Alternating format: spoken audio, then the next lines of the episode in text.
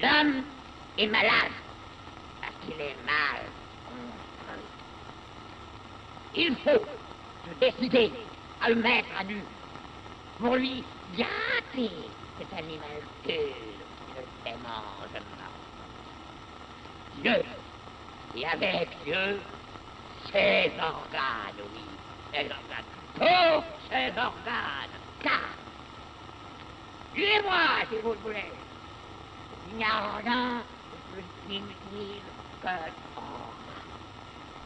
Fala galera do Para Acabar com Juízo, você está ouvindo o episódio. Puta, não sei.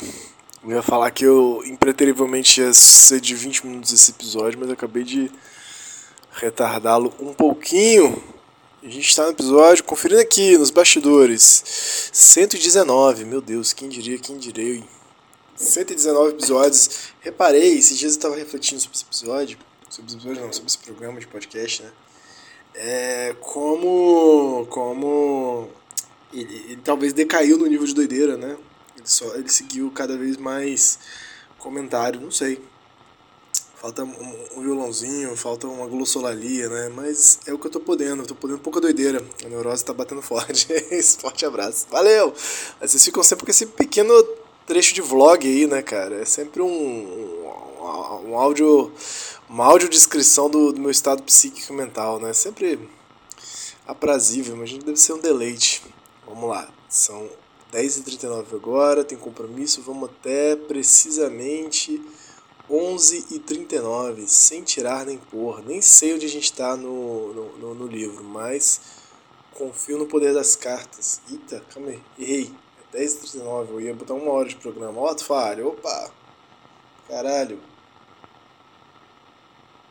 Não. É 11 e 59, porra. Agora faz sentido. Pronto. Que isso, cara? Eu errei de novo. É 10 e 59. Caraca, nossa. Aí, é isso. Falando que não tinha doideira, daí. Quem tava falando que esse, negócio não tinha doideira? Sai daqui, Office de Corrua. Vamos lá, a gente tá na página hoje 227, a gente parou aqui, né? É, o que é a sociedade? A sociedade neocolonizada que lhe inculcam e que consegue afinal que a colonização apenas esboçou, um efetivo assentamento das forças do desejo sobre Édipo, sobre o nome do pai, no grotesco triângulo. Então, um baita capítulo fanoniano aí, né, do, do, do É aí que os bichos já eram decolonial antes de, de ser modinha. Antes do Kirano aí, antes da, da, da, ser gato. Vamos lá. Então, 227, o parágrafo metade da página aqui na minha edição da 34. E no livro original podem ver, a gente está no 202, né, do livro em francês. Retornamos à célebre e inesgotável discussão entre os culturalistas e os psicanalistas ortodoxos. Édipo é universal? Será ele o grande símbolo paternal católico, a reunião de todas as igrejas? e qual é o nome desse. É um nome engraçado, né? É esse mesmo, 3.4.4. Eles não sabem o que fazem, aqueles que ediconizam. É... A discussão começou entre Malinowski e Jones. Eu acho que eu citei o Malinowski, né? o amigo Malinowski. Cara, esse nome é muito legal, Malinowski. Continuou entre Abram Kardner e Eric Fromm, de um lado, Gesehoren, de outro. Nota do tradutor, Eric Fromm, é, de 1900 a 1980, que é um psicanalista muito existencial, né? muito humanista, meio cafona, já teve moda por um tempo, e quem leu ele legal foi o Paulo Freire, né? Engraçado. Ele é meio good vibe demais, assim, meio desconhecido. E Geza Hohen, não sei quem é. Mas morreu antes, morreu em 53. Vamos lá. E ainda prossegue entre certos etnólogos e certos discípulos de Lacan, entre parênteses, os que deram não só uma interpretação edipianizante da doutrina de Lacan, mas uma extensão etnográfica a essa interpretação. Comentário maldoso aí, estão tão, tão dando indiretas. Boa, Gatarri. Quem são, não sabemos, mas tá aí. Fica, fica sabendo que existem. Esse livro, esse livro tem, um, tem uma datação, né, cara? Ele é muito uma picuinha de época, assim. Você vê que tem umas indiretas muito. Só quem tava ali viu. Imagina você escrever um livro de 500 páginas assim, direta ou colocado no tempo, assim, né? Porra, que doideira. Do lado dos que defendem a universalidade de Édipo, Do lado dos que defendem a universalidade de Édipo, há dois polos. Um talvez já fora de moda. Faz de Édipo uma constelação afetiva original e, no limite, um acontecimento real, cujos efeitos seriam transmitidos por hereditariedade filogenética. Então tem uma base aí, né, biológica para o entendimento de Édipo. Dentro das hipóteses de universalidade, né?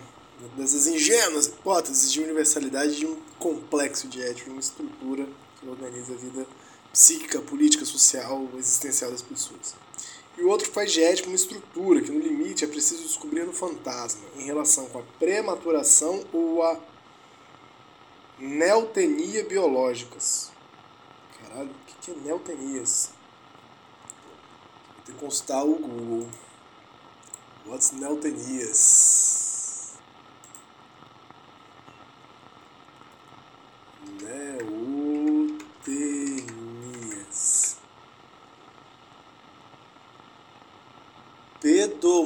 Pedomorfose produzida pelo retardamento do desenvolvimento somático de maneira que a maturidade sexual é atingida um organismo que retém características juvenis. Caralho. Neotenia, uma forma de pedomorfose, a propriedade de animais de retenção da idade adulta, de características típicas de sua forma jovem ou larval. Então, aqui eu estou entendendo que é retenção na idade adulta de características típicas de uma forma jovem ou larval, né? retenção de certos traços né, filogenéticos. Então aqui, outra função estrutural em relação com a prematuração ou neotenia biológicas, né? Isso que psiquicamente pode se tornar adulto, mas é, há traços de, dessas características que se retém né, da, da, infância, que é o édipo, até a idade adulta, seria isso? Neotenia, baseado na neotenia biológica? Sei lá. Caiu de paraquedas e aí, aí ficou duas concepções muito diferentes do limite. Uma o tem como matriz original, a outra como função estrutural. Porém, nesses dois sentidos do universal, somos levados a, entre aspas, interpretar, fecha aspas, visto que a presença latente de Édipo só aparece através da sua ausência patente, compreendida como um efeito recalcamento, do recalcamento, ou melhor ainda, já que um invariante estrutural só é descoberto através de variações imaginárias. Como testemunho, se precisa de uma forclusão simbólica, o pai como lugar vazio. Então aqui eles deram um voltão, né? Dizendo que estruturalmente é, essa é a grande saída, né? É tipo, não é, não é que ele existe, ele pode ser interpretado, né? Não é que ele tá ali acontecendo, nossa, o menino quer comer a mãe, o menino quer ficar com o pai. Precisa de que é também, né? Mas na interpretação estrutural e universalizante, a presença de Édipo é latente. Ou seja, ela não é evidente, ela fica ali no, no, no subterrâneo. Né? Ela só aparece através da sua ausência patente, compreendida como um efeito do recalcamento, ou seja, algo que se mostra pelo fato de não aparecer. Olha só, quanto menos você admite que, que quer comer seu pai e sua mãe, Quanto menos você admite é, essa relação com difícil com a função materna e com o nome do pai, mais é que você realmente está recalcado nesse sentido. Você não lembra disso mesmo, mas sempre esteve lá. Compreendida como um efeito do recalcamento, ou melhor ainda, já que o invariante estrutural só é descoberto através de variações imaginárias, como testemunho. Se precisa de uma forclusão simbólica, o pai como lugar vazio. Aqui eu viajei um pouco, mas essas variações imaginárias acho que dá para sacar, né? Como se Édipo aparecesse só na, na, nas variações da fantasia, por exemplo. Ou do fantasma. O universal de Édipo recomeça a velha operação metafísica que consiste em interpretar a negação como uma privação, como uma falta. A falta simbólica do pai morto, ou o grande significante. Então tem uma velha operação metafísica aí, né? Interpretar a negação como uma privação, como uma falta. Então aqui tem um, um algo interessante né, dentro do, do arcabouço filosófico, provavelmente delesiano, né, de pensar que dentro da, das filosofias mais metafísicas, o lugar da negação, o lugar da não da recusa, mas da negação mesmo, né, da oposição de algo, sendo algo no sentido de privado, né? ou como falta. É... Esse é um, um tipo de, de, de, argumento lógico que eu fico muito perdido. Apesar de sempre ter um exemplo, eu entendo o que é está acontecendo. Mas eu não sei reproduzir, não tenho nenhum exemplo na manga. Então, fica com isso aí. Essa e talvez isso que eu acabei de fazer seja um exemplo disso que está acontecendo. Disso que está sendo dito. Talvez, não sei. Mas enfim, negação com privação como falta. A falta simbólica do pai morto ou o grande significante na dentro do, da psicanálise estruturalista, né? Mas acho que se eu parar para pensar aqui um pouco, não sei se eu vou ter esse, essa paciência agora. Né? Velha operação metafísica, a negação. O que está negando aqui? Né? O que estão falando?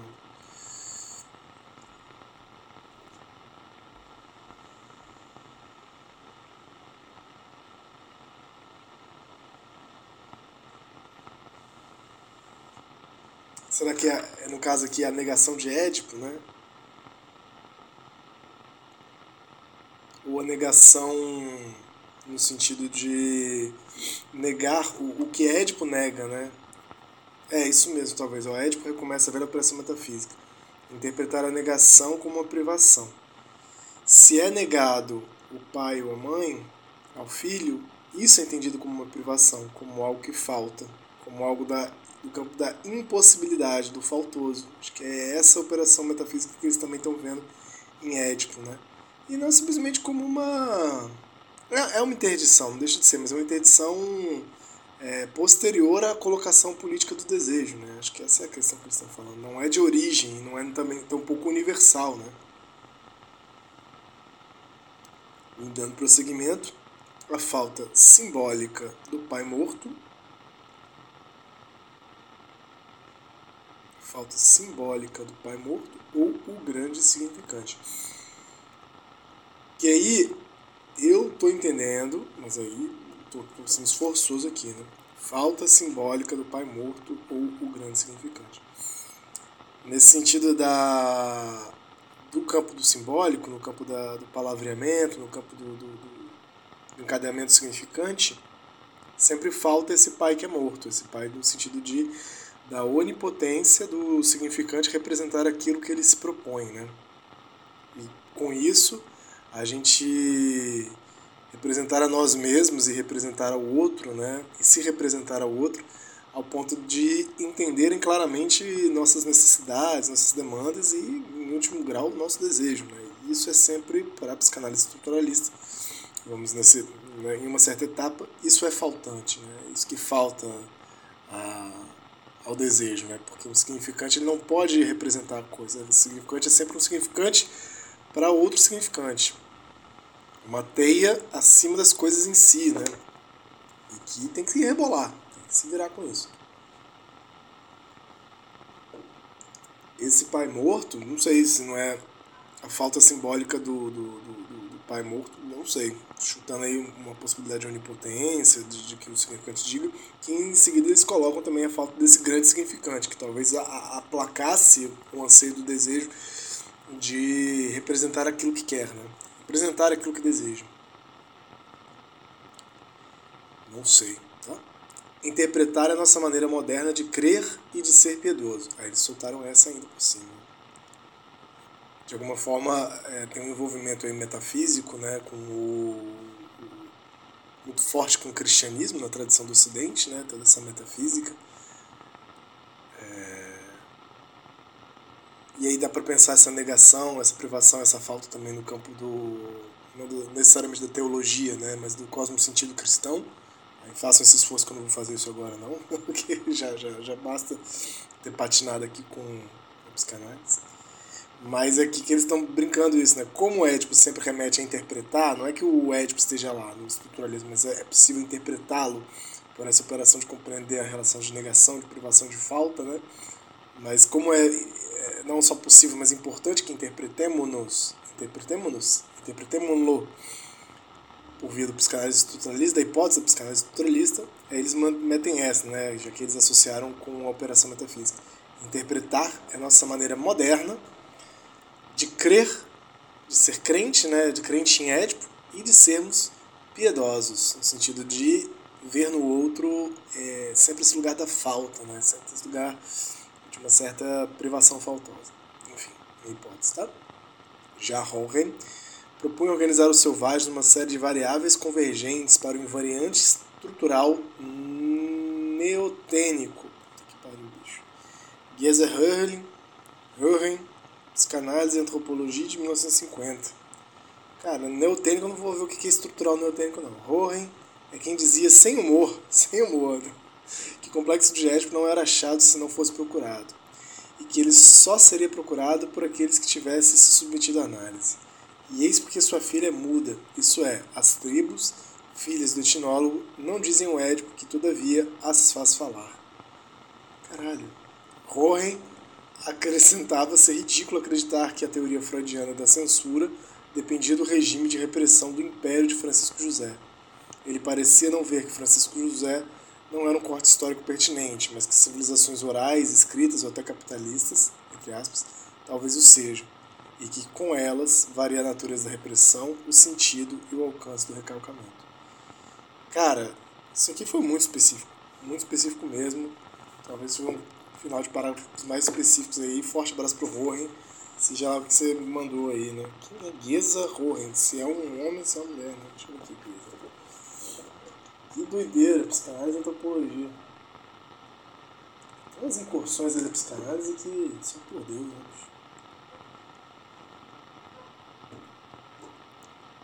A galera foi pra cada parte. Ah, é um homem mesmo, psicanalista. Traduzido do inglês. Vamos ver aqui. É um húngaro. E antropólogo, né? Psicanalista considerado por alguns mais importantes. Não, considerado por alguns, quem, né? O Wikipedia é muito específico. Considerado por alguns, considered by some as the most important anthropologist, psychoanalyst, psychoanalyst, o mais importante antropólogo psicanalista. Ele é, é often, ele é frequentemente acreditado como, como fundador do campo psicanalítico antropológico. Foi o primeiro antropólogo treinado psicanaliticamente a fazer pesquisa de campo e mais tarde desenvolveu a Develop a General Culture Theory. Desenvolveu uma, uma teoria geral da cultura, da teoria. Enfim. Que doideira? Ruim. Forte abraço.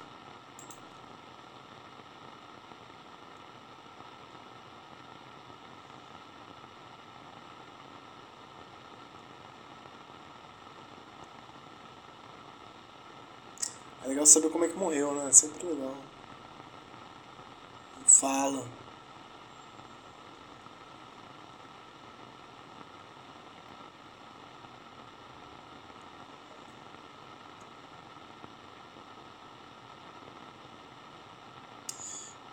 Sua pesquisa de acho que foi na Austrália, hein?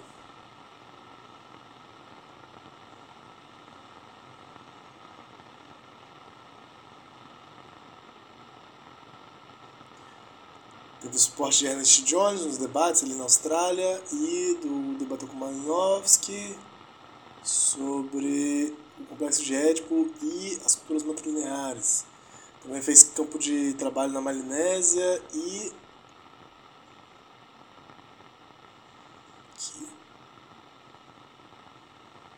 na América do Norte e na, no chifre da África, aquele é a região da, da Somália, se não me engano. Wikipedia é muito legal, né? É isso mesmo, Península da Somália, o chifre da África. Então, beleza, isso aí. Forte abraço. Doideira! Vamos só começar aqui, né? Sobre o que incide o recalcamento, 3.4.5.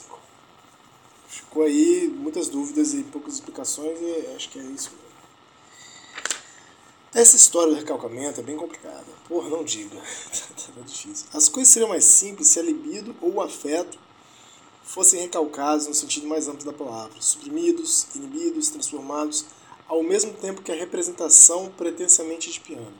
Então, seria muito bom se a libido e o afeto fossem recalcados junto com a repressão, né, pretensamente de piano. Representação, desculpa. Esse é o problema, né? Como que a representação. No fundo, no fundo você quer édipo, isso, isso se esconde, né? O representante, a representação se esconde, mas o afeto e a libido ela não, né? Ela não, não fica quietinha, ela fica mexendo. Mas não é nada disso. A maior parte dos etnólogos observou muito bem o caráter sexual dos afetos nos símbolos públicos da sociedade primitiva. E este caráter permanece integralmente vivido pelos membros dessa sociedade, embora eles não tenham sido psicanalizados, e apesar do deslocamento da representação. Como diz Leach, a propósito da relação sexo-cabeleira, sexo entre aspas, o deslocamento simbólico do falo é habitual, mas em origem fálica de modo algum é recalcado. Fecha aspas, nota de rodapé 28, Edmund Ronald Leach, Magical Hair, Cabelo Mágico, em Mitocosmos, 67. Será preciso dizer que os selvagens recalcam a representação e guardam intacto o afeto? E seria o contrário entre nós, na organização patriarcal, em que a representação permanece clara, mas com afetos suprimidos, inibidos ou transformados? Entretanto, não. A psicanálise diz que também nós recalcamos a representação. Também nós? É, doideira. Cara, vamos voltar daqui, né? A gente leu tudo mais, mas a gente volta daqui passando rapidinho pra cor fresca, até porque olha só quem tocou. O alarme está tocando. 10 do 8 de 23. Beleza, galera. Forte abraço então, vou lá pro meu compromisso. E até uma próxima. Meu Deus, esse capítulo é muito doido. Eu não gosto de dizer isso. Beijos, forte abraço. Eu desliguei o despertador como se fosse parar a gravação, né? Forte abraço.